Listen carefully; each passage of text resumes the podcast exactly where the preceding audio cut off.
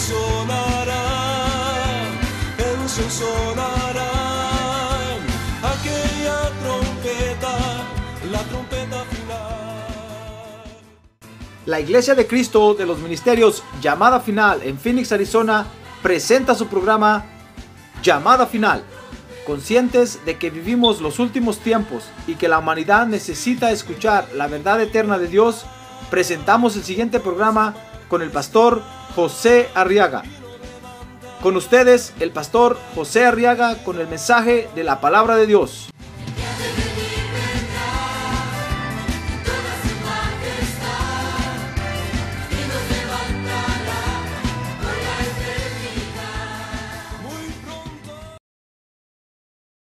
Dice la Biblia entonces 10, Esdras 10, verso 10, que entonces se levantó el sacerdote Esdras y les dijo, vosotros habéis sido infieles y os habéis casado con mujeres extranjeras, añadiendo así a la culpa de Israel. Ahora pues, verso 11, confesad al Señor, Dios de vuestros padres, y haced su voluntad. Separaos de los pueblos de esta tierra y de las mujeres extranjeras. Dice el verso 12. Y toda la asamblea respondió y dijo a gran voz. Oiga lo que dijeron. Está bien. Tal como has dicho, es nuestro deber hacer. Amén dieron estos creyentes de Dios aquí en el libro de Esdras, capítulo 10, verso 12, cuando dijeron, es nuestro deber hacer. Quiero que note conmigo que nosotros los hijos de Dios, hermano, vivimos tomando en serio la palabra de Dios. Amén. Porque es la palabra de Dios, hermano. A ver qué decir conmigo, yo tomo en serio la palabra de Dios. Sí. Vivimos tomando en serio la palabra de Dios. No es un juego, hermano. Porque si no, entonces ¿para qué estamos aquí? Es algo serio, algo formal. No podemos darnos el lujo de, de tomarla hoy y dejarla mañana y pasado mañana volverla a tomar y hacerle caso hoy o, como le pasaba a aquellos hermanos que cada vez que soñaban venían al culto, hermano. No le conté eso, no. Habían unos hermanos aquí en la iglesia que de repente se fueron y de repente los volví a ver y cuando los vi dije, vinieron estos hermanos, porque desde aquí se ve todo, hermano. Decía ayer a los hermanos que mejor voy a poner el púlpito aquí arriba para ver mejor. Y entonces yo le, me fueron a saludar y me dijeron, hermano, fíjese que venimos. ¿Sabe por qué venimos? Porque lo soñó mi esposa, me dijo el esposo, lo soñó anoche. Oh, le dije, qué bueno. Se volvieron a desaparecer. A los seis meses los volví a mirar y otra vez yo dije, volvieron a venir. Pastor, venimos. Es que ahora yo lo soñé, me dijo. Oh, dije yo. Y se volvieron a desaparecer. Entonces cada vez que los miraba decía, yo ya no quería hablar con ellos. Decía, no, ya sé que me soñaron. Ya lo sé, les dije, ya sé el asunto, ya no tienen que hablar conmigo, ya sé que me soñaron, por eso vinieron. No, hermano, nosotros los hijos de Dios, los que de veras somos hijos de Dios, tomamos en serio la palabra de Dios. Porque sabemos que es nuestra responsabilidad hacer la voluntad de Dios, que es nuestro Padre Celestial. Por eso tomamos en serio su palabra, porque es nuestro Padre Celestial. Fíjese que Dios nos da su palabra, hermano, para nuestro bien. ¿Sabe usted que para eso nos da su palabra, verdad? A ver, diga, Dios me ama. A ver, diga, Dios me ama a mí. Por eso me da su palabra. Fíjese que dice la Biblia que todo Dios lo sostiene por su palabra. Imagínense cómo se sostienen los planetas en el universo. Es ahí están suspendidos. No se caen por el poder de la palabra de Dios. Por supuesto, los hombres han encontrado ahora que hay una serie de fuerzas que mantienen equilibrado un planeta ahí, por eso gira alrededor del Sol. Y, y, pues sí, pero ¿de dónde salió todo eso? De la palabra de Dios. Dios dio la orden y todo se sostiene y se mantiene. Gloria a Dios por la palabra de Dios. A ver, diga, gloria a Dios. Mire qué bueno es Dios, hermano. Fíjese que dice la Biblia que todo comenzó cuando Adán y Eva un día no respetaron la palabra de Dios. Dice Génesis capítulo 3, verso número 11 que Dios, les, Dios le dijo a Adán, ¿quién te ha hecho saber que estabas desnudo? ¿Has comido del árbol del cual te mandé que no comieras? Desobedecieron a la palabra de Dios, hermano. Y entonces les vinieron unas consecuencias terribles. Les vinieron consecuencias, fíjese que los degradaron y los degeneraron. Porque lo primero que hizo Dios fue sacarlos del huerto. Y al sacarlos del huerto, dice la Biblia que los puso al nivel de los animales. Fíjese que, usted y yo no éramos animales, hermano. Ahora dirá que tiene un lado, usted no era animal, hermano. Pero ahora es. no lo está insultando, no lo está insultando. Eso dice la Biblia. Mire, la ciencia humana dice que nosotros somos animales racionales. Los otros animales son animales irracionales. Así es que, pero somos animales. Y la Biblia dice que somos animales. No dice si irracionales o racionales, pero dice que somos animales, hermano. Así es que no lo está insultando. Pero usted y yo, el hombre no era, no era un animal, no era un ser animal fue hecho a imagen y semejanza de Dios. Dice la Biblia que Dios lo hizo como Dios, con D chiquita, con D minúscula. No lo hizo como hombre, no lo hizo como ser humano, sino lo hizo como Dios, a su imagen y semejanza. Pero cuando desobedecieron a la palabra de Dios, entonces fueron degradados, los bajaron al nivel de los animales. Dice la Biblia que Dios les puso un cuerpo de carne como los animales. Y fueron echados del huerto. Desde entonces el hombre ha vivido degenerándose cada día más, hermano. Porque cuando echaron al hombre del, del, huerto, fíjese que dice la Biblia que Dios lo maldijo todo. Y toda la creación, toda la naturaleza, todo lo que usted ve hoy aquí en el mundo material cayó bajo maldición. Por eso no podemos ver la naturaleza, le he dicho yo a usted, para tomar ejemplo de ellos, porque todo está bajo maldición. Darwin cometió un error al observar la naturaleza y al crear su, tesis de la selección natural, porque, porque la naturaleza está bajo maldición, hermano. Darwin se fue a, a las Islas Galápagos, a Ecuador, y ahí empezó a ver que las especies naturales se adaptaban de acuerdo al medio donde vivían. Y entonces empezó a ver de repente que un tortugo buscaba otro tortugo para dormir.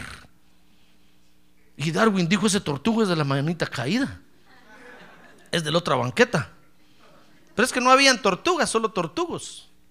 Entonces se juntaban para dormir y para, y para satisfacer sus instintos animales. Y entonces Darwin dijo, no, entonces es bueno, entonces los homosexuales está bueno, porque si las mujeres no los quieren, que se abracen hombre con hombre. Y lo mismo las mujeres. Porque miren, la naturaleza nos enseña que se adaptan al medio. Es mentira del diablo. Toda la naturaleza está bajo maldición. No podemos mirarla para tomar ejemplo, porque está bajo maldición. Cuando echó Dios al hombre del huerto, dice la Biblia que todo lo sujetó bajo maldición. Y el hombre comenzó a vivir en ese mundo de maldición y cada día se comenzó a degenerar más. Entonces Dios un día, viendo al hombre degradándose y degenerándose, decidió, fíjese, rescatar al hombre, hermano. Y Dios dijo, voy a rescatar al hombre y rescatando al hombre, voy a rescatar a toda la creación. Ah, gloria a Dios. A ver, diga, gloria a Dios. Por eso usted tiene que saber esta mañana, hermano, que usted es el salvador de la creación. Si usted le desobedece a Dios, hunde más a la creación en, en miseria y en maldad. Lo que le pasó a Adán. Pero si usted le obedece a Dios, si aprecia la palabra de Dios, si la toma en serio, uh, hermano, Dios comienza a redimir todo lo que hay alrededor suyo. Y comienza a rescatarlo del pecado. Fíjese que después entonces el Señor, después que tomó la decisión de rescatar al hombre, dice la Biblia en Génesis 4.3 que que Dios se acercó al hombre a través de su palabra. Porque dice que pasando el tiempo, Dios entonces le pidió una ofrenda a Caín y Abel. ¿Se acuerda de eso, verdad? Mire, a través de su palabra.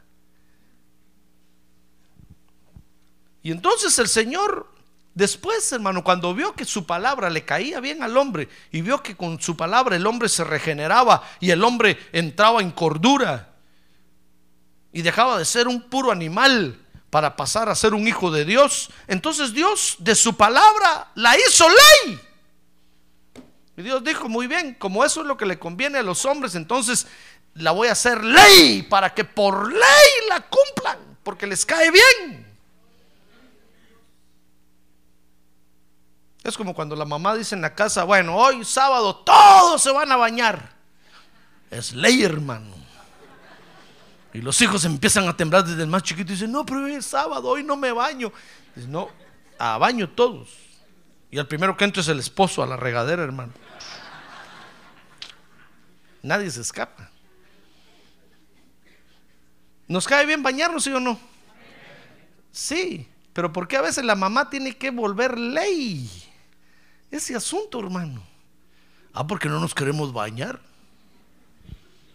Y el esposo dice, no, es que, es que la cáscara conserva el palo. Chuco, le dicen, va a bañarse, sucio, hediondo. Mire, a veces hay cosas buenas, fíjese que se tienen que volver ley, hermano, porque por dejadez las dejamos de hacer. Entonces hay que hacer las leyes. Dios dijo muy bien, mi palabra es buena para los hombres. Yo la voy a hacer ley. Y entonces dice el Salmo 19, 7. Mire lo que, lo que dijo el salmista ahí. Dijo, la ley del Señor es perfecta. Que restaura el alma. Ah, gloria a Dios, restaura el alma. Hermano, Dios le dio la ley al pueblo de Israel, su palabra convertida en ley. Dice que expresada en ritos y ordenanzas, le dio su palabra al pueblo de Israel para que nacieran de nuevo. Pero Israel lo confundió. Israel dijo, no, es tanta ley, ya no queremos hacer nada. Se cansaron de la palabra de Dios y se quedaron sin restauración de su alma. Pero el salmista lo reconoce y dice, la ley del Señor es perfecta, que restaura el alma. El, el testimonio del Señor es seguro, que hace sabio al sencillo.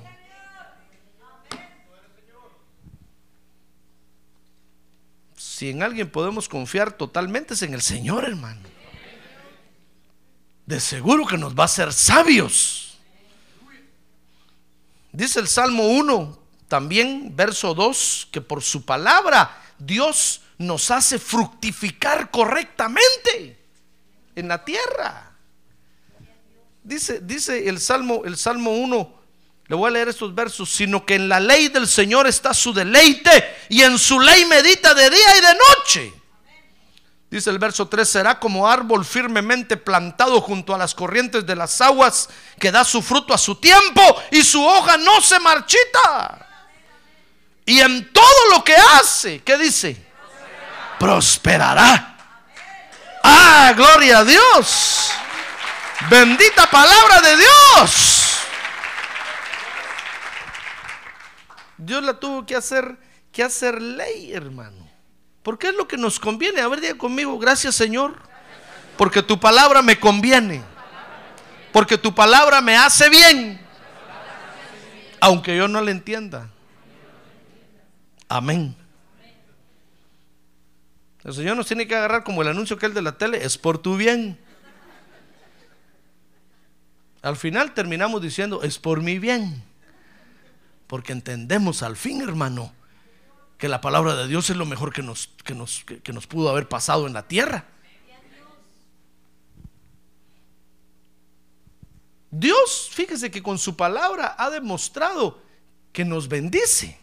Y quiero que vea conmigo aquí en el ejemplo del libro de Esdras, cómo es que Dios lo ha demostrado. Dice Esdras capítulo 1, versos del 1 al 3, que por su palabra obtuvimos una bendición de libertad.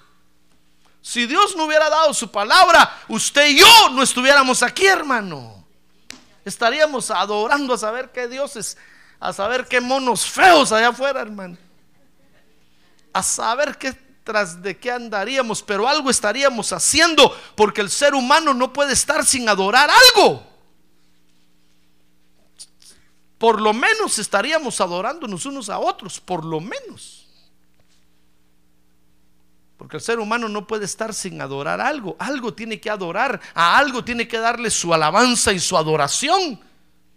Pero Dios dio su palabra. Inmediatamente lo soltaron a usted y lo dejaron ir para que viniera a adorar al único y verdadero Dios. Gloria a Dios. Dice el libro de Esdras capítulo 1, dice que en el primer año de Ciro, mire, se acuerda que el pueblo de Dios estaba cautivo allá en Babilonia, ¿verdad? Eso después llegó a ser el, reino medo-persa. Dice que entonces en el año primero de Ciro, rey de Persia, para que se cumpliera, para que se cumpliera qué? Miren la palabra del Señor, hermano. ¿Ya ve qué importante es la palabra de Dios? Si Dios no hubiera dado su palabra, no estaríamos nosotros aquí, hermano. Pero Dios un día dio su palabra y por su palabra obtuvimos una bendición de libertad. No fue el 4 de julio, ni el 15 de septiembre, ni el 16 de septiembre. O no sé qué fecha firmaron la independencia en su país. Fue una orden de libertad que se dio. Salió del cielo la palabra de Dios diciendo, dejen libre a José Arriaga. Y los demonios tuvieron que soltarlo y el diablo tuvo que retroceder. El pecado se apartó, la maldad se echó para atrás. Y lo dejaron libre. ¡Ah, gloria a Dios! A ver, conmigo, soy libre por la palabra de Dios. No es porque usted lo diga o porque yo lo diga, sino porque la palabra de Dios dio la orden, hermano. ¿Quién iba a dejar libre a este pueblo? Fíjese que era tan terrible la cautividad que cuando le fueron a contar a Artajerjes, que fue el que siguió gobernando después de Ciro, le fueron a contar que el pueblo de Israel estaba, que Judá estaba edificando el templo allá en Jerusalén. Artajerjes dijo que, ¿qué? Si esos de aquí debieran de estar. Entonces le dijeron, dijo, tráiganme los libros de las memorias del reino. ¿Quién fue el tonto que dejó ir a estos? Y cuando abrió el libro, dice que entonces empezó a leer, Ciro, rey de Persia, hoy doy la orden que todo el pueblo de Israel suba a edificar el templo. ¡Wow! Dijo Artajerjes. Qué tonto este rey. Y siguió leyendo y doy la orden que se le dé oro, plata, perlas preciosas, que se devuelva todo el oro que les, le robamos y que se lleven la madera, que se lleven peones, que se lleven trabajadores. que se le cayó la baba, hermano. que dijo, ¿a qué horas hizo esto este Ciro, Cirito?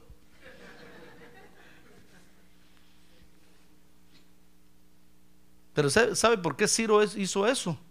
Porque un día, dice la Biblia, una hebrea Mire, hermano, si nosotros estamos metidos donde quiera, hombre. ¿Ya se dio cuenta?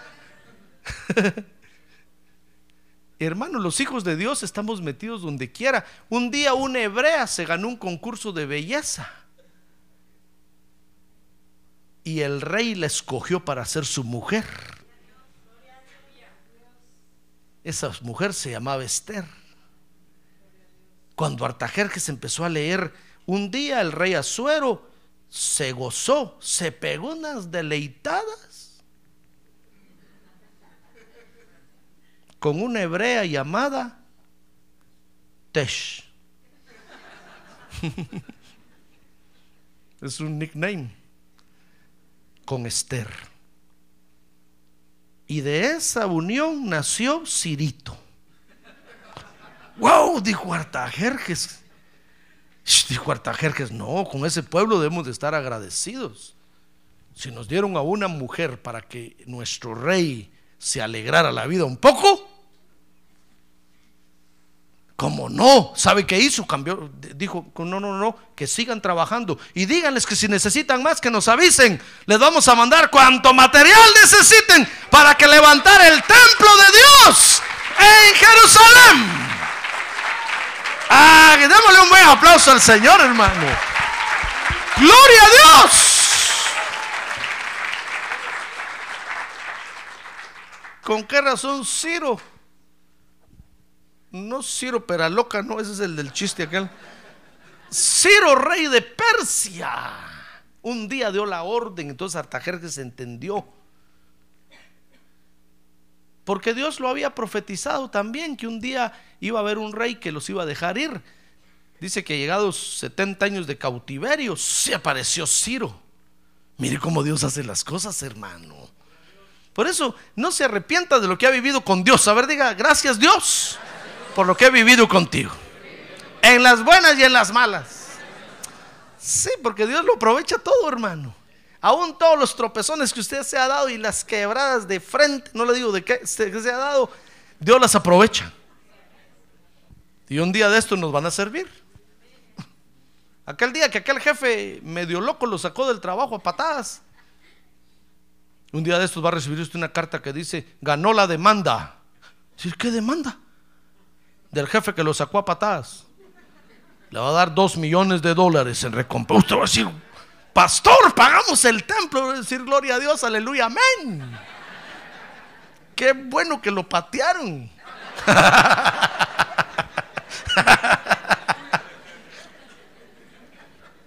Qué bueno que la migra lo arrastró a cada vez, ya ve, mire, ganó la demanda.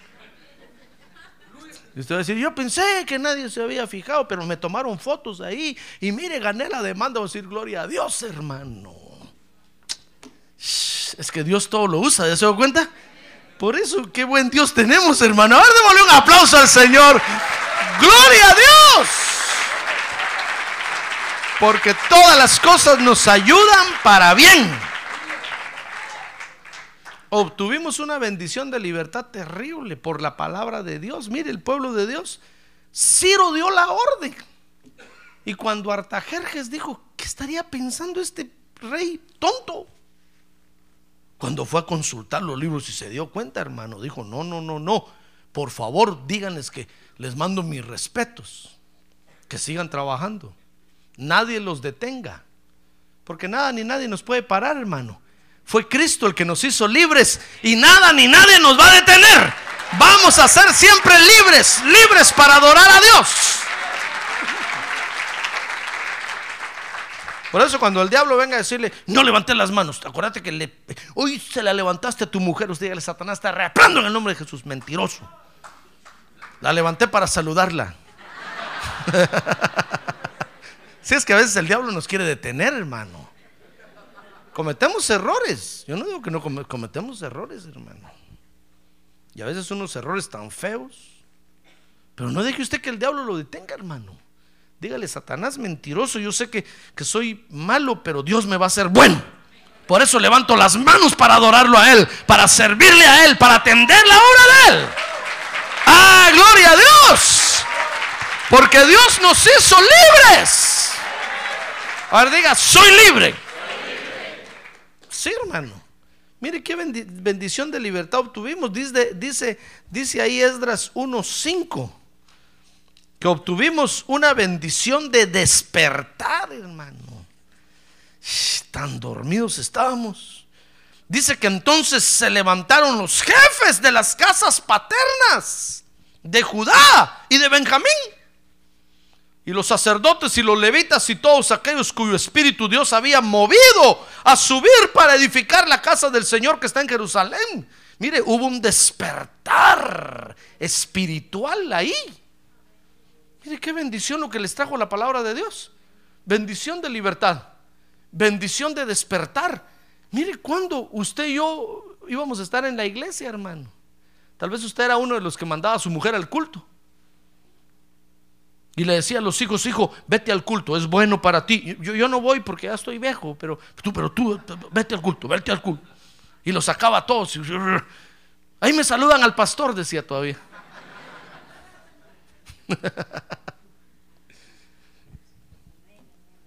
Pero ¿qué le parece que un día Dios lo tocó y usted despertó? Y se dio cuenta lo que había perdido, hermano. Ese día se vino a la iglesia a levantar las manos y adorar a Dios y no para desde entonces. Ah, una bendición de despertamiento. Gloria a Dios. ¿Cuánto beneficio nos pudo haber traído la palabra de Dios solo porque nos despertamos? Fíjese que dice ahí Esdras 1.8 que, que Ciro los puso, puso al pueblo de Judá en las manos de Mitrídates a ver, diga, mitrídates. Ahí está, mire, mitrídates. Si fuera en inglés sería mitridates. Pero es mitrídates. Fíjese que mitrídates quiere decir rompiendo la ley. Mire lo que Dios hizo, hermano. ¿Qué le parece que Dios tuvo que violar las leyes de los hombres? Y hasta las leyes naturales. Rompió las leyes. Para que usted despertara. Tan dormido estaba. Ahorita sigue medio dormido, pues, pero ya está más despierto, hermano. Tan dormidos estábamos que, mire cómo nos tenían los hombres, hermano. El pecado y la maldad nos tenían bien dormiditos. A la rururuna nos cantaban todos los días, a la rururuna y ahí estábamos bien dormidos. El pecado nos mecía y nosotros... Y Dios dijo, no, no, no, no, no. ¿Por qué está este dormido? Rompan y, le dijeron, señores, que no podemos porque dice el pecado que, que es dueño. Dijo Dios, háganse un lado, fuera pecado y rompió las leyes y lo agarró a usted usó a Mitrídates, que quiere decir rompiendo las leyes, lo agarró a usted del pelo, por eso se quedó sin pelo, y lo levantó. Lo hizo despertar, hermano. Y dice que este Mitrídates los entregó en manos de Sesbazar, que lo nombró gobernador de Judá ahí. Y Sesbazar quiere decir alegría en la tribulación. ¿sabe qué quiere decir eso? Dice que contrario a las leyes de los hombres, Dios nos levantó. Oiga lo que escribió aquí. Contrario a las leyes de los hombres, Dios nos levantó y nos llenó de alegría. Ah, gloria a Dios. Gloria a Dios, hermano. Mire qué bendición nos trajo la palabra de Dios. Por eso lo invito a ver el video el jueves, para que usted vea lo que hace la palabra de Dios, hermano.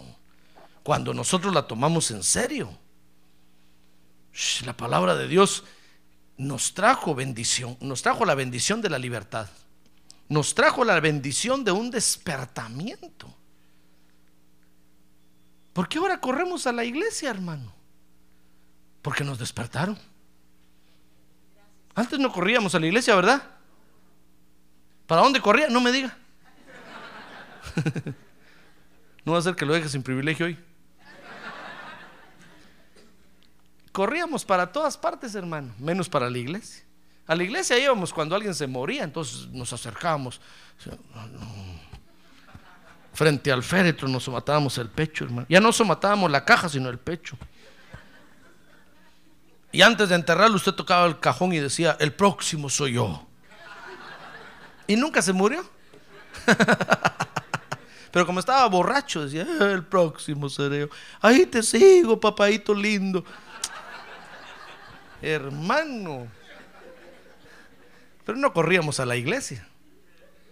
Pero ahora corremos, hermano. A ver, mira el que tiene a un lado, mira el que tiene a un lado. Shh. Aquí está sentado. Llegó.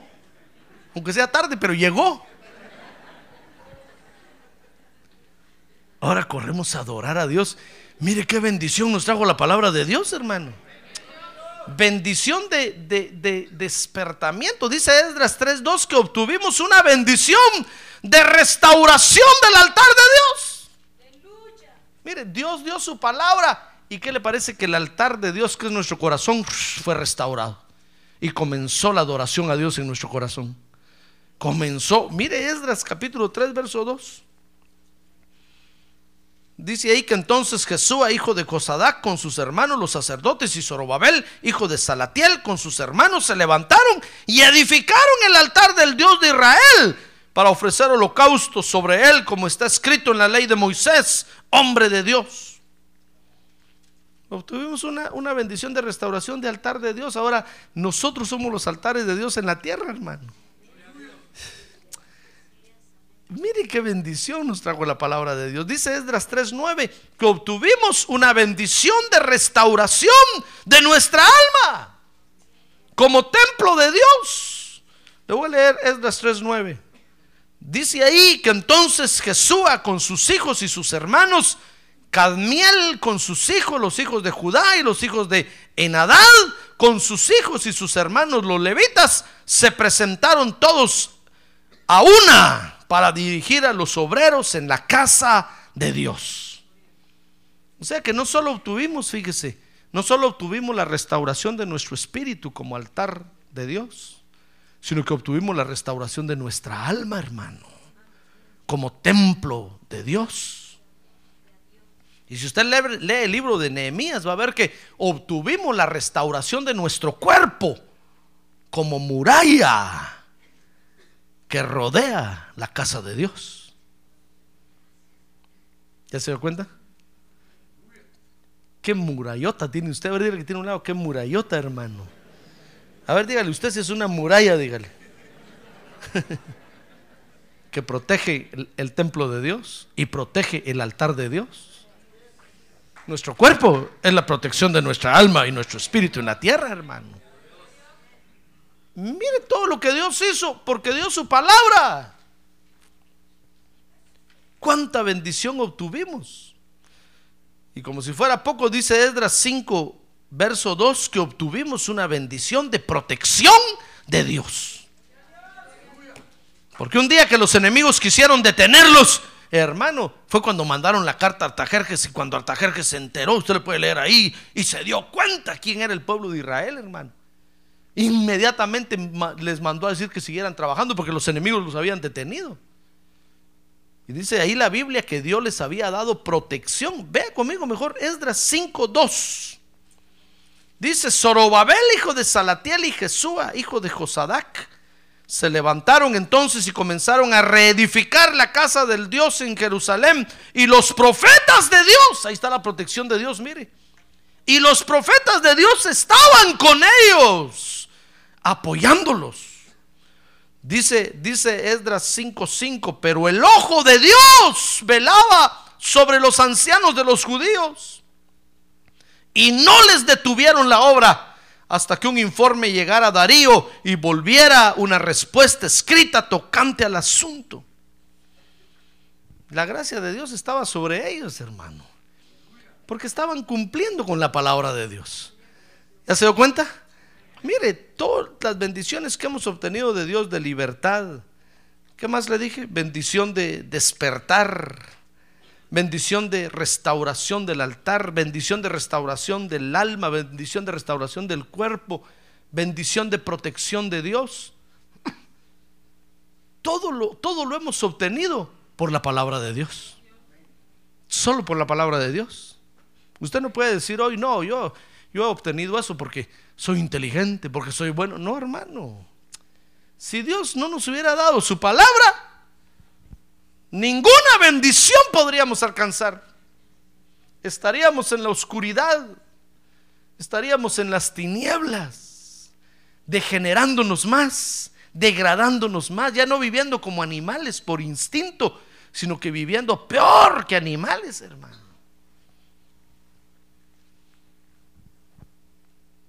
¿Cuánta bendición nos ha traído la palabra de Dios? ¿Se da usted cuenta de eso? A ver, que decirle gracias, Señor, porque tu palabra me ha bendecido. Amén. Baje su mano. Pero fíjese que cuando habían obtenido todas esas bendiciones, porque déjeme decirle que esas bendiciones que le hablé son bendiciones que, que vienen porque Dios habló su palabra. Cuando usted aceptó a Jesús como Salvador, se le vinieron todas esas bendiciones encima, hermano. Y usted empezó a sentir un cambio en su corazón, un cambio en su alma, un cambio en su, hasta en su forma de vestir, en su cuerpo. Y usted decía, ¿por qué? Porque Dios es bueno. Fíjese que cuando aceptamos a Jesús como Salvador, muchos vicios los dejamos ahí tirados, hermano. ¿Qué digo? Dejamos, se cayeron solos. Ahí se quedaron tirados. Al otro día usted dijo, oh, ¿qué me pasa? Ya nomás. Ya no. ¿Qué pasó? Por haber recibido a Jesús como Salvador. Hasta la cruda se le fue. La cruda y la cocida. ¿Cuántas bendiciones obtuvimos? Hubo un cambio en nuestra vida tremendo, hermano. Esas son bendiciones que nos vinieron porque Dios habló su palabra. Ah, pero llegó un momento, fíjese, cuando Dios entonces se paró ante el pueblo de Israel y dijeron, qué bonito, ya están aquí, sí, ya estamos aquí, Señor, ya están, ya tienen, ya tenemos altar, ya tenemos templo, ya, ya habían terminado el templo, ya, eh, hermano, Dios les dijo, qué bonito, ¿verdad? Bueno, entonces ahora, ¿cuándo van a arreglar lo que hay que arreglar? Empezaron todos a hacer, no se hagan los locos, les dijo el Señor. ¿Cuándo vas a arreglar lo que te toca arreglar? Porque hay, fíjese hermano que llega un momento en que Dios nos enfrenta con su palabra. Y hay muchas cosas que tenemos que arreglar, hermano. Hasta este momento hemos vivido de pilón, o de carambola, o de ganancia. Dios nos envía su palabra y nos gozamos, brincamos como niños, hermano. ¡Ah! Como cuando le da un juguete a un niño que brinca de la emoción. Entonces Dios dijo, vaya, ya basta de brincos, pues. Ahora, ¿cuándo vas a arreglar lo que tienes que arreglar? Todos empezaron a hacer, ¿de qué será, Señor? No, si nosotros, ¿acaso no nos has bendecido? Sí, le dijo, Dios los he bendecido porque di mi palabra desde allá y eso trajo toda esa bendición hasta aquí. Pero de aquí para allá ya no va a haber bendición si no arreglas lo que tienes que arreglar. Entonces dice la Biblia que llegó Esdras a Jerusalén, hermano. Dios lo envió. Porque, porque Esdras era un escriba dice que conocía la palabra de Dios. Mire, Esdras capítulo 7, verso 1. Dice que después de estas cosas, en el reinado de Artajerjes, rey de Persia, subió Esdras, hijo de Seraía, hijo de Azarías, hijo de Hilcías. Este Esdras, dice el verso 6, subió de Babilonia y era escriba experto en la ley de Moisés, que el Señor Dios de Israel había dado y el rey le concedió todo lo que pedía, porque la mano del Señor Dios estaba sobre él. Dice el verso 10, ya que Esdras había dedicado su corazón a estudiar la ley del Señor y a practicarla y a enseñar sus estatutos y ordenanzas en Israel. Llegó Esdras para enseñarles más de la palabra de Dios, hermano. Es que ¿Sabe usted que Dios tiene mucha más bendición para usted, verdad? A ver, diga que tiene un lado, Dios tiene más bendición para usted, hermano. Dios tiene más bendición para usted. Pero es a través de la obediencia de su palabra. Si nosotros nos cansamos de obedecer la palabra de Dios, las bendiciones de Dios se cierran, hermano. Ya no van a fluir. No estoy diciendo con eso que usted va a dejar de comer, que se va a poner flaco, flaco, que se va a morir. No, no, no. No, porque la gente sigue viviendo en la tierra, hermano, de una u otra forma, pero ya no en la voluntad de Dios, que es lo que usted y yo queremos, ¿verdad? Sí, por eso estamos aquí, hermano, porque queremos andar en la verdad, que se llama Jesucristo. Para seguir en las mentiras nos hubiéramos quedado en el mundo. ¿En cuántas mentiras vivíamos y éramos felices, hermano? Feliz como una lombriz. Pero un día venimos a la verdad. Y aquí en la verdad no hay escondites, no hay sombras. Todo está a la luz de Dios.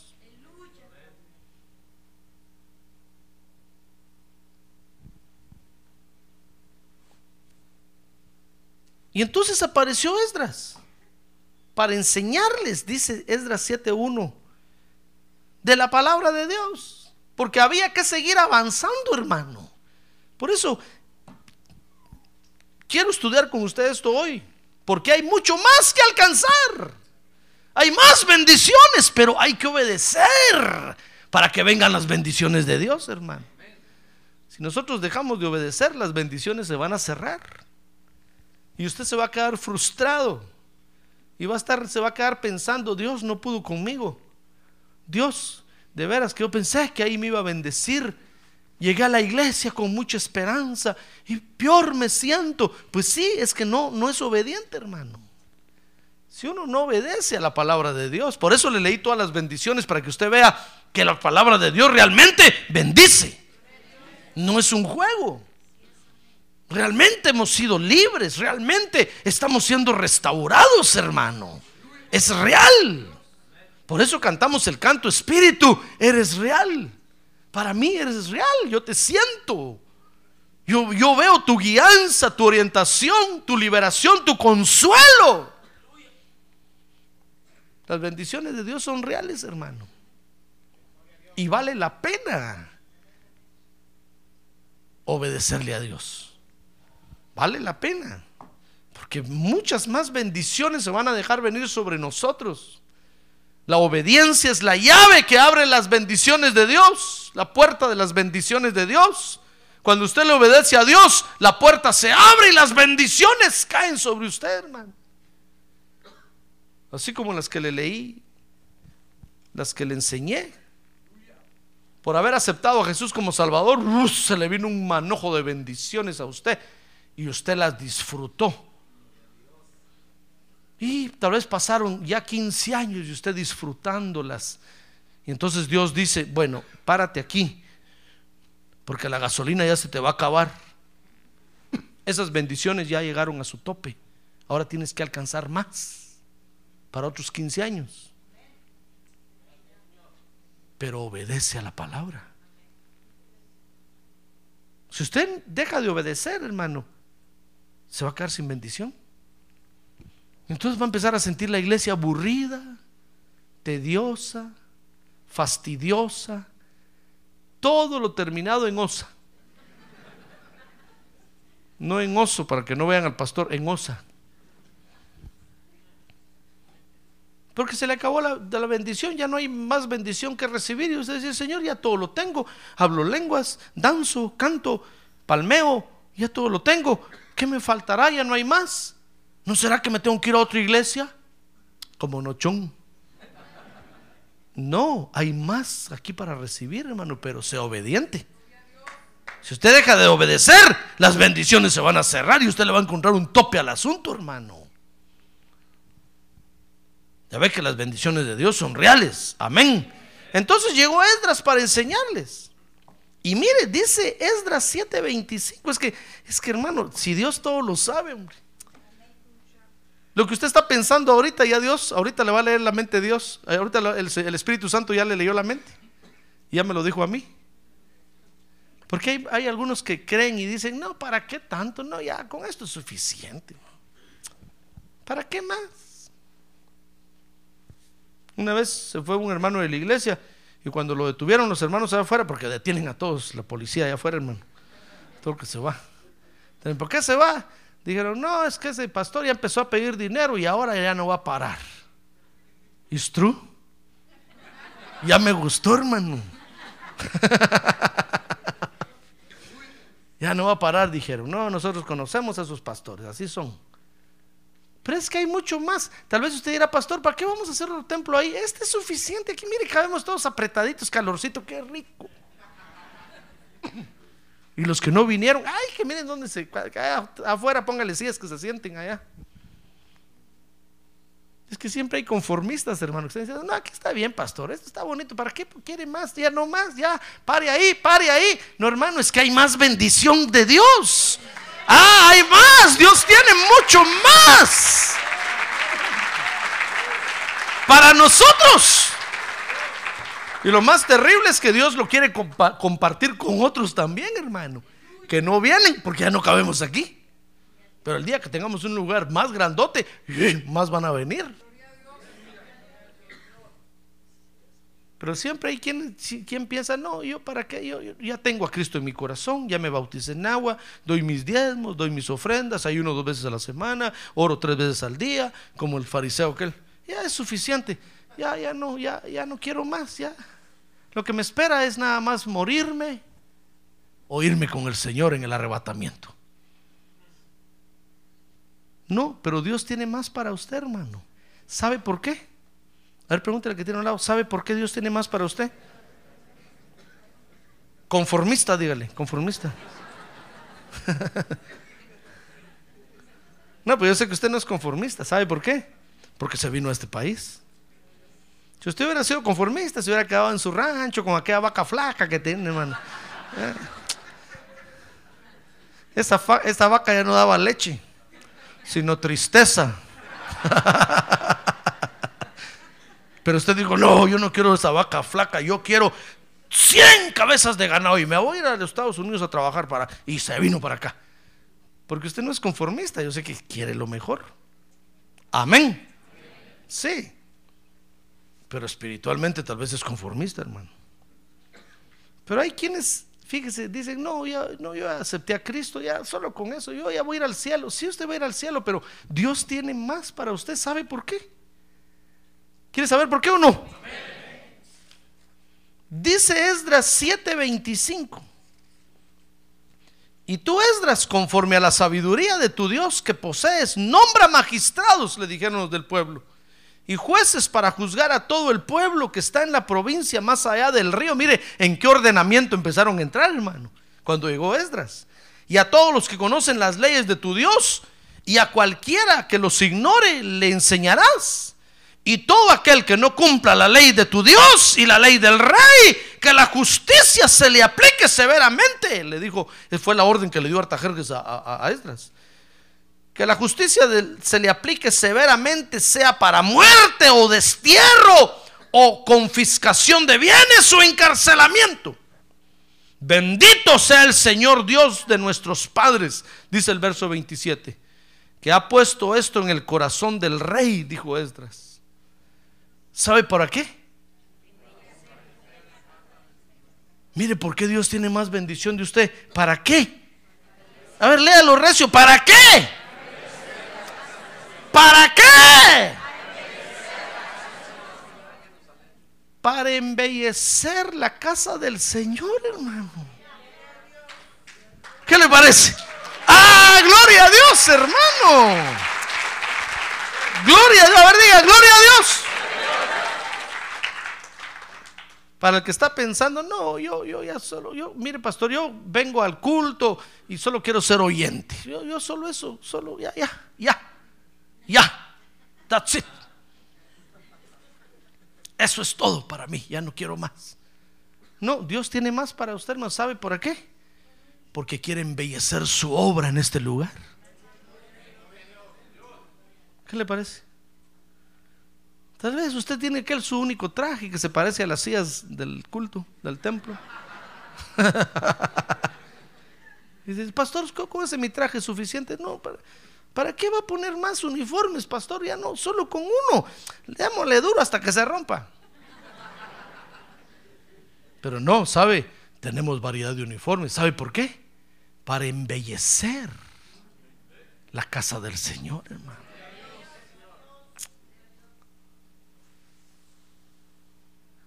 Si, si fuera así, yo hubiera sido el primero que le he dicho, Señor, dame solo un traje, solo uno y mejor de aquellos que nunca se arrugan.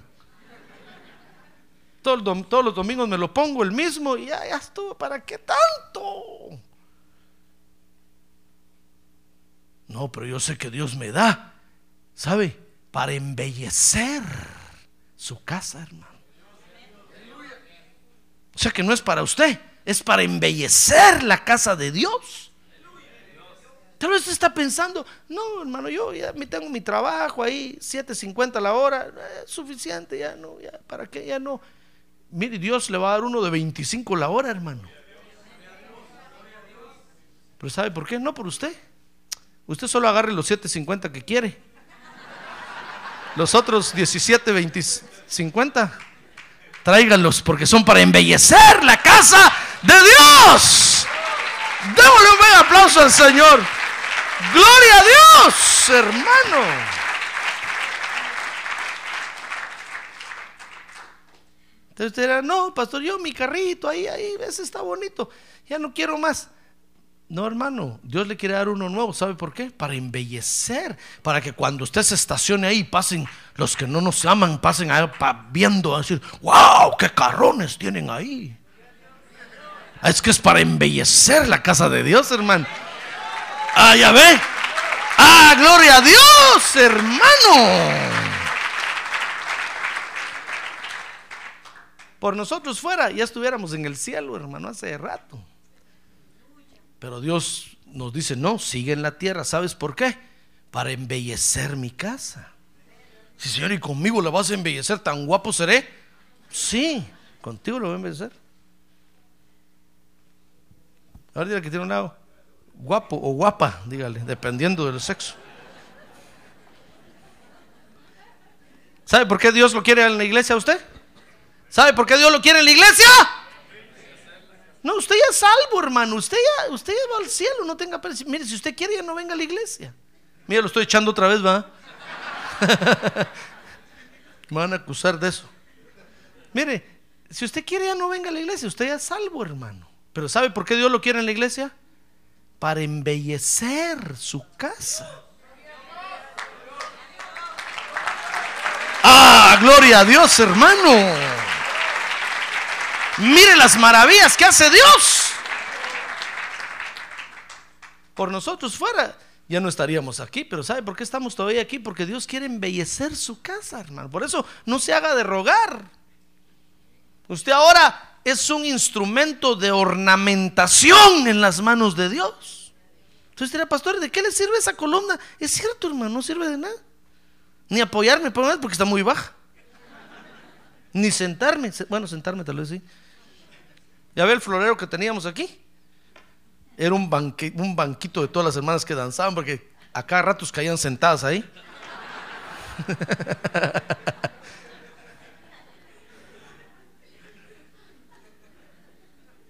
Mire, tal vez usted era pastor, pero si yo ya hice todos los privilegios en la iglesia, solo ser pastor me falta. Pero Dios lo quiere en la iglesia, ¿sabe por qué? Para embellecer su casa, hermano.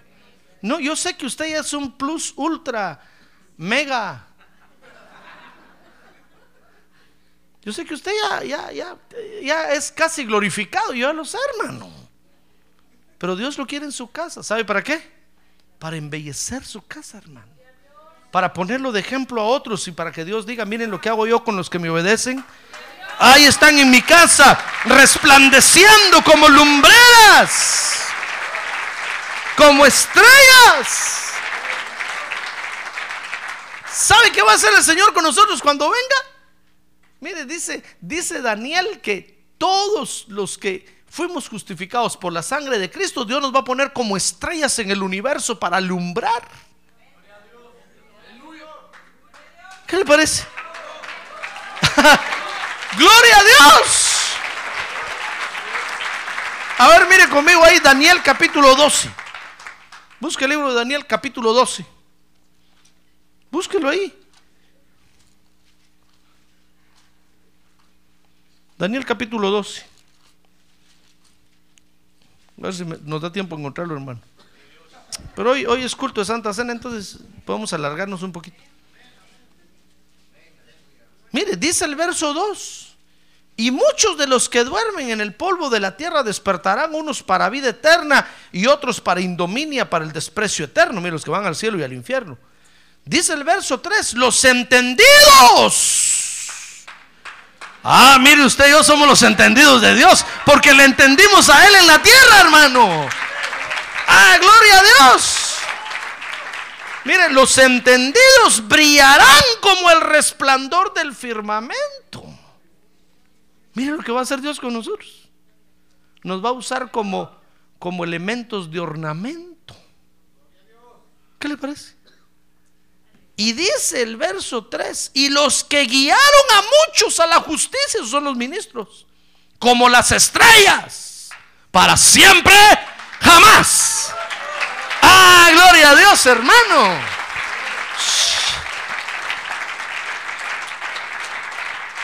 Así que no se haga ilusiones. Cuando el Señor Jesucristo venga, lo va a agarrar a usted y va a decir, a ver, ven para acá, estrella, aquí te voy a poner al, al lado de la osa mayor. Ahí va a estar usted alumbrando. Toda, toda, toda la eternidad alumbrando, brillando. Y todos los entendidos como la luz del firmamento. Y cuando le pregunten ahí, ¿qué estás haciendo ahí? Ven, salite de ahí, qué aburrido. Aquí, al pajarito. Usted va decir, no, es que Dios me tiene para embellecer el universo. Para que vean las cosas y maravillas que Dios hace. Hermano. Por eso cuando el diablo le diga a usted, no, salite de la iglesia, ya no, si ya, ya hiciste todos los privilegios, solo ser pastor te falta. Pero eso no puedes porque ese José Arregas y no deja el púlpito. Dicen ustedes, no, es que sí, es cierto, ya lo hice todo, pero Dios me tiene en el templo, ¿sabes para qué? Para embellecer su casa. Para que cuando llegue un invitado vea y diga, wow. ¿Qué creyentes hay ahí? Creyentes viejos de años, pero ahí están en la casa de Dios, no se van. Ah, pero nosotros hacemos un privilegio y solo lo dejamos y nos vamos de la iglesia, hermano. ¿Para dónde se va? Si no, Dios lo preparó todos esos años aquí para que se quede en la casa, no para que se vaya, hermano. Pero nosotros agarramos maletas y nos vamos como que, ¿a dónde va a ir a alumbrar? Si es aquí donde tiene que embellecer la casa de Dios, hermano. Amén. Mire, mire lo que lo que Dios quería hacer con ellos. Esdras les iba a enseñar la palabra de Dios para, em, para embellecer la casa del Señor. Mire, porque estaban diciendo todos, ya no, ya tenemos, ya tenemos templo, ya tenemos altar, ya tenemos la ciudad, ya tenemos la muralla, ya no queremos más. Eso es lo que Dios quería, ya estuvo, ya, ya le di mi corazón, ya, ya. ¿Qué más quiere Dios? Embellecer su casa. Y para embellecer la casa de Dios, entonces, hermano, hay que ponerse a cuentas con Dios. Hay que arreglar lo que se tenga que arreglar. Cada vez que la palabra de Dios se predique y Dios le hable a usted, a usted le está hablando. No va a decir, ¿a quién le estará hablando Dios? Porque esto empezaron a hacer estos aquí, cuando Esdras los llamó y les dijo, bueno, vamos a corregir lo que está mal. Dice Esdras 9:1-2 que a la luz de la palabra de Dios surgieron los errores que tenían, hermano. ¿Y sabe qué error tenían? Fíjate, diezmaban, ofrendaban, asistían a los cultos, tenían altar, tenían templo, eran entusiastas, eran alegres. Pero ¿sabe qué error tenían? Habían dejado entrar las mezclas a su corazón. Eso era todo. Entonces Esdras les dijo, ¿saben qué? ¿Saben qué dice la palabra de Dios? No mezclarás el lino con la lana. Dijeron, ¿qué será eso, don Esdras? no pondrás a arar un buey con un asno. Dijeron, don Esdras, ¿y ahí qué, qué querrá decir Dios? Sin vergüenza les dijo, no se hagan los locos. ¿Ustedes entienden? No, no entendemos. ¿Qué querrá decir Dios con esa figura? que no se mezclen. A Dios no les gustan las mezclas. Entonces dijeron, ¿y quién está mezclado aquí? Les dijo Esdras, a ver, saquen el libro de la genealogía. Ustedes se mezclaron porque se casaron con las mujeres que no eran creyentes. Y dice la Biblia, dice la palabra de Dios que no tome yugo desigual, que no se una con yugo desigual porque no tiene nada que ver la luz con las tinieblas. ¡Oh! Dijeron, ¿cómo? ¿Mi familia? Si tan buena familia que tengo, qué bonita familia, dijo.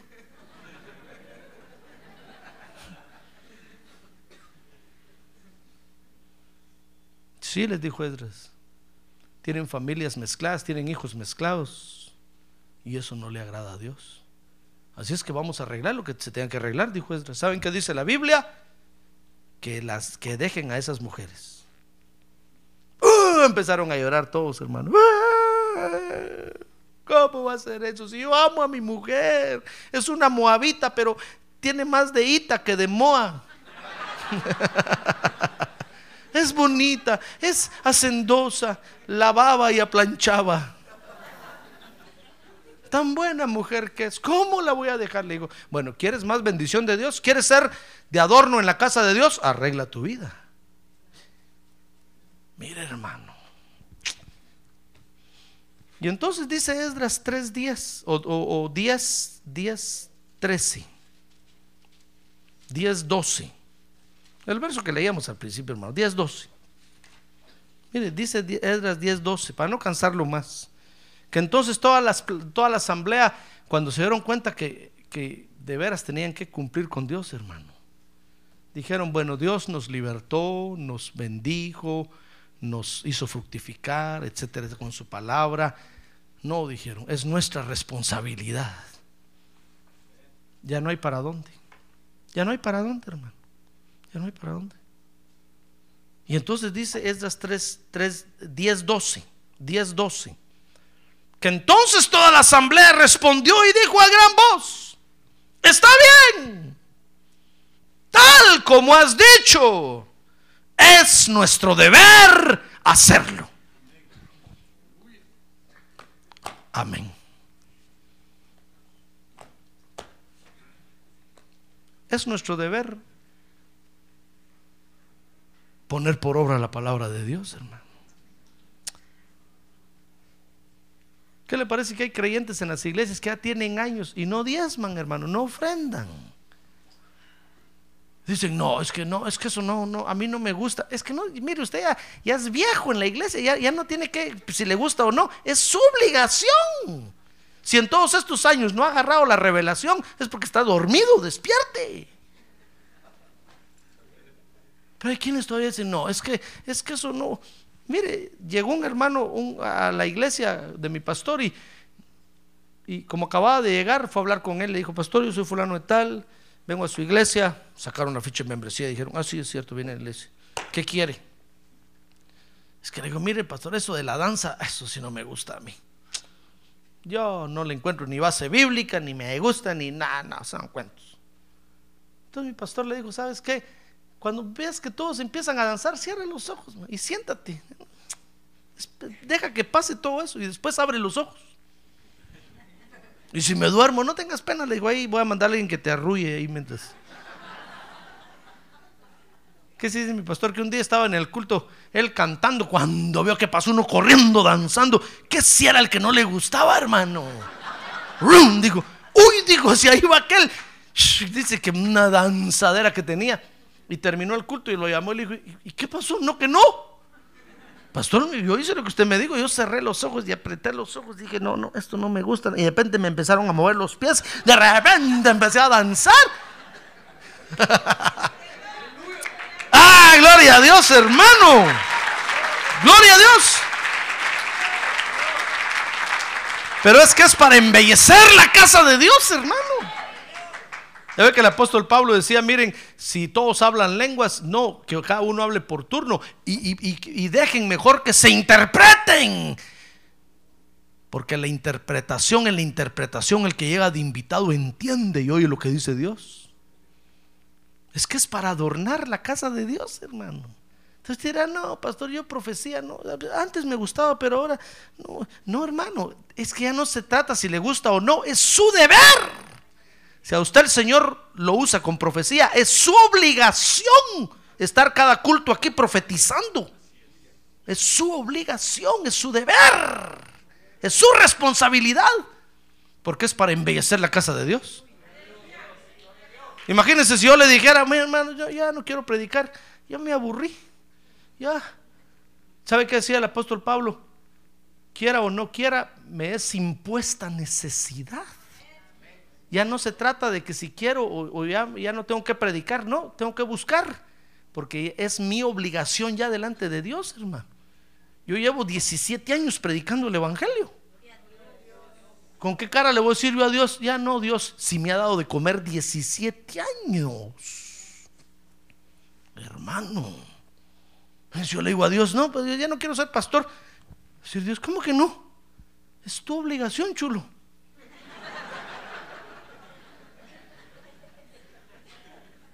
¿Y usted? Es su obligación. Es su deber. Cuanto más ya tiene años de estar en el Evangelio.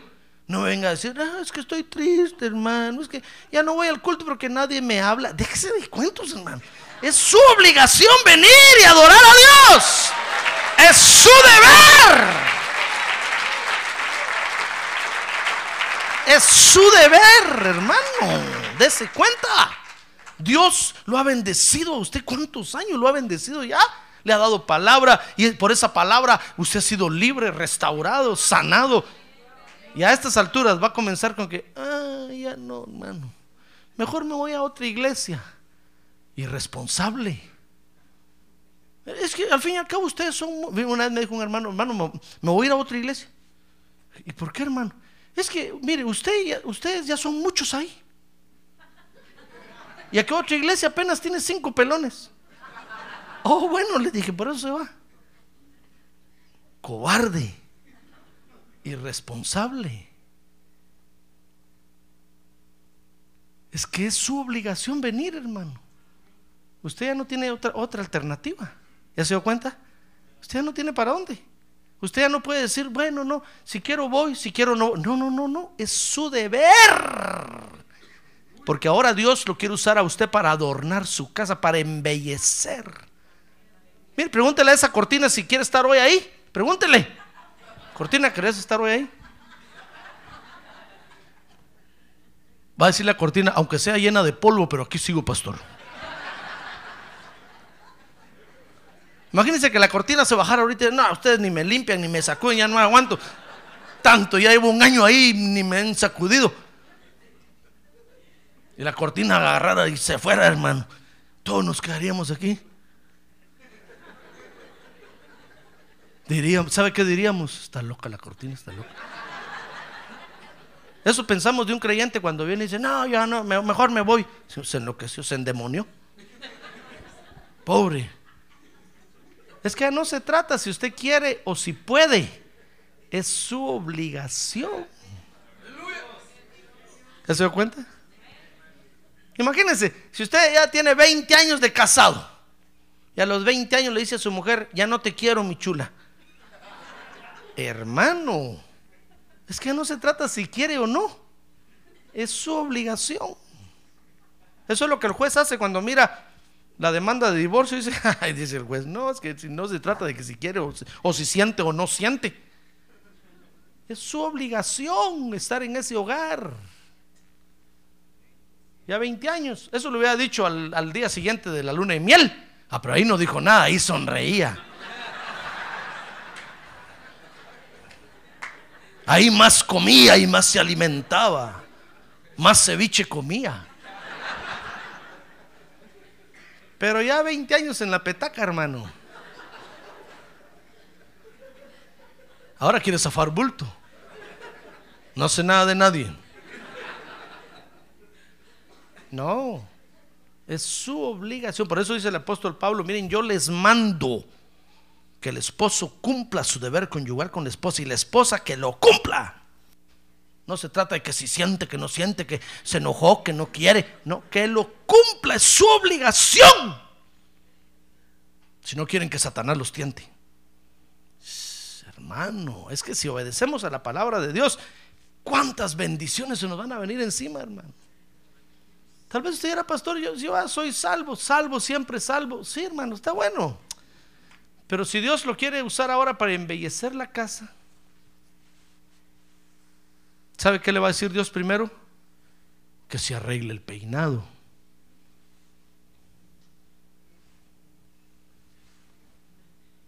bueno, que se peine. ¿Sabe qué va a decir Dios? Ponte un traje bonito. No te vas a poner un traje descolorido. No vas a ir con pantalón de lona, todo roto, todo arrugado. Te quiero para embellecer mi casa ahora. ¿Comprende? Nosotros tenemos que vivir como dijeron estos ahí, hermano. Sí, pastor, le dijeron a Esdras, tú tienes razón. Y es nuestro deber hacer. ¿Sabe usted que vamos a hacer un templo grandote ahí, verdad? Es nuestro deber, hermano.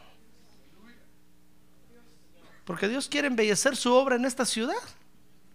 Mira, un día que vino el apóstol me dijo, qué terreno más, siquiera tuviera yo esto allá, me dijo, pero me dijo, no vas a hacer un templo feo ahí. El día que lo hagas, por favor, hace algo bonito que llame la atención a todo el mundo. Que más que ver esa hoyota de presión que miran allá.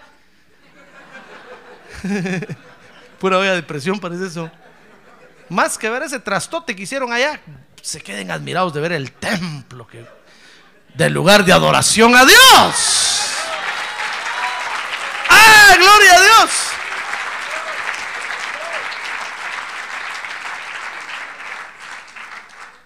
Y yo le dije, ¿para qué, hermano? Si yo lo que quiero solo es un cajón, lo que queremos es un lugar donde reunirnos. ¿Qué me importa si están pintadas las paredes o no? Oh, me dijo, pero es que se trata de embellecer la obra de Dios en este lugar. Que digan, wow, esos latinos no viven de regalado. Saben hacer cosas buenas. Que se les caiga la baba.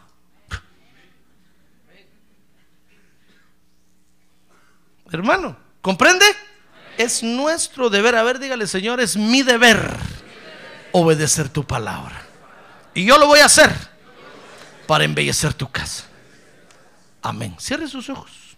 Cierre sus ojos ahora, hermano. Es nuestro deber. Ya deje que si siente o no siente, no, hermano. Si, si hace rato usted viene a la iglesia y no agarra la revelación, ahora es su deber, es por ley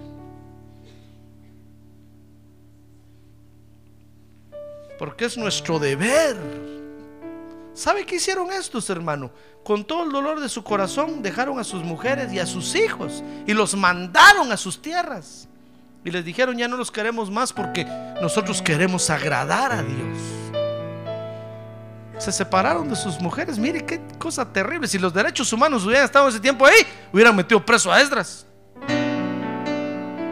Si un predicador humanista de nuestro tiempo hubiera estado ahí, hubiera, hubiera pedido fuego sobre Esdras, hermano, porque está separando a las familias. Pero es que Dios no le importa su familia, sino usted. Usted le importa a Dios. A usted le importa a Dios. Y Dios le importa a usted. Piense por usted, por usted, por usted. Por usted murió Cristo en la cruz. Por usted.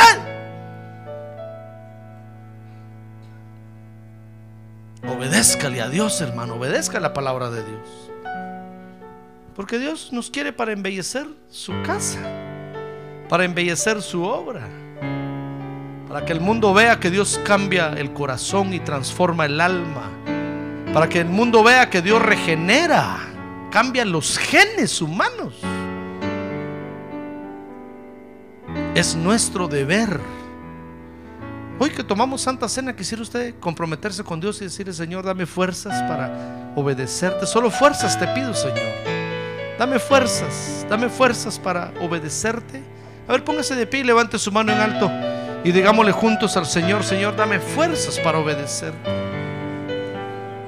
Tal vez usted ya se sabe toda la Biblia, hermano. Tal vez usted ya, ya se sabe todo, pero Dios lo quiere para embellecer su casa. Y por eso usted debe de venir a los cultos. Porque Dios lo quiere para embellecer el Evangelio en la tierra. Quiere, quiere comprometerse y decirle, Señor, dame fuerzas para obedecerte, porque es mi deber. Ahora es mi responsabilidad hacer tu obra.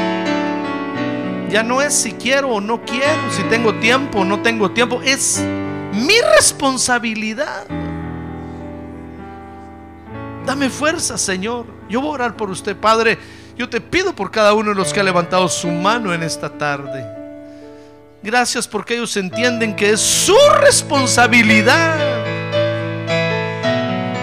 obedecer tu palabra, hacer tu obra en la tierra, Padre. Bendícelos con tu palabra como siempre nos has bendecido, dándoles fuerza, fortaleza, ánimo, aliento.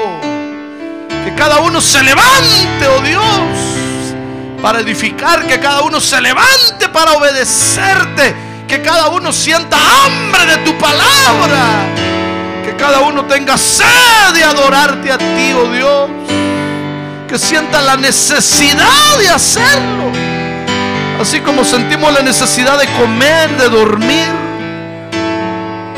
Que podamos sentir la necesidad de buscarte a ti, Señor de oír tu palabra, de adorar tu nombre. Bendícenos de esa manera en esta hora, Señor. Hoy que hemos renovado el pacto contigo, hoy que hemos tomado tu sangre y hemos comido tu carne. Bendícenos de esa manera, por favor, oh Dios. Gracias por esta responsabilidad que mi hermana asume hoy. Gracias, oh Dios. Gracias por esa sensibilidad que les das para entender que es nuestro deber, que es nuestro deber. Gracias Padre, dales fuerza en el nombre de Jesús. Dales fuerza para hacerlo. Dales fuerza para obedecer. Por favor, en el nombre de Jesús, dales fuerza, ánimo. Que salga el desánimo en el nombre de Jesús. Que salga, que salga todo desánimo de sus vidas. En el nombre de Jesús, que puedan vencer sobre todo complejo que les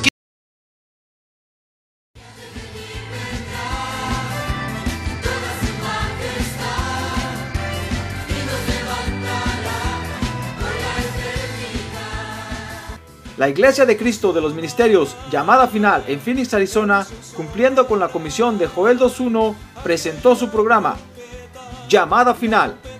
Esperamos que nos vuelva a sintonizar la próxima semana a la misma hora por esta emisora. Los invitamos a nuestras reuniones en el 6023 Norte 71 Drive, esquina con Bethany Home Road.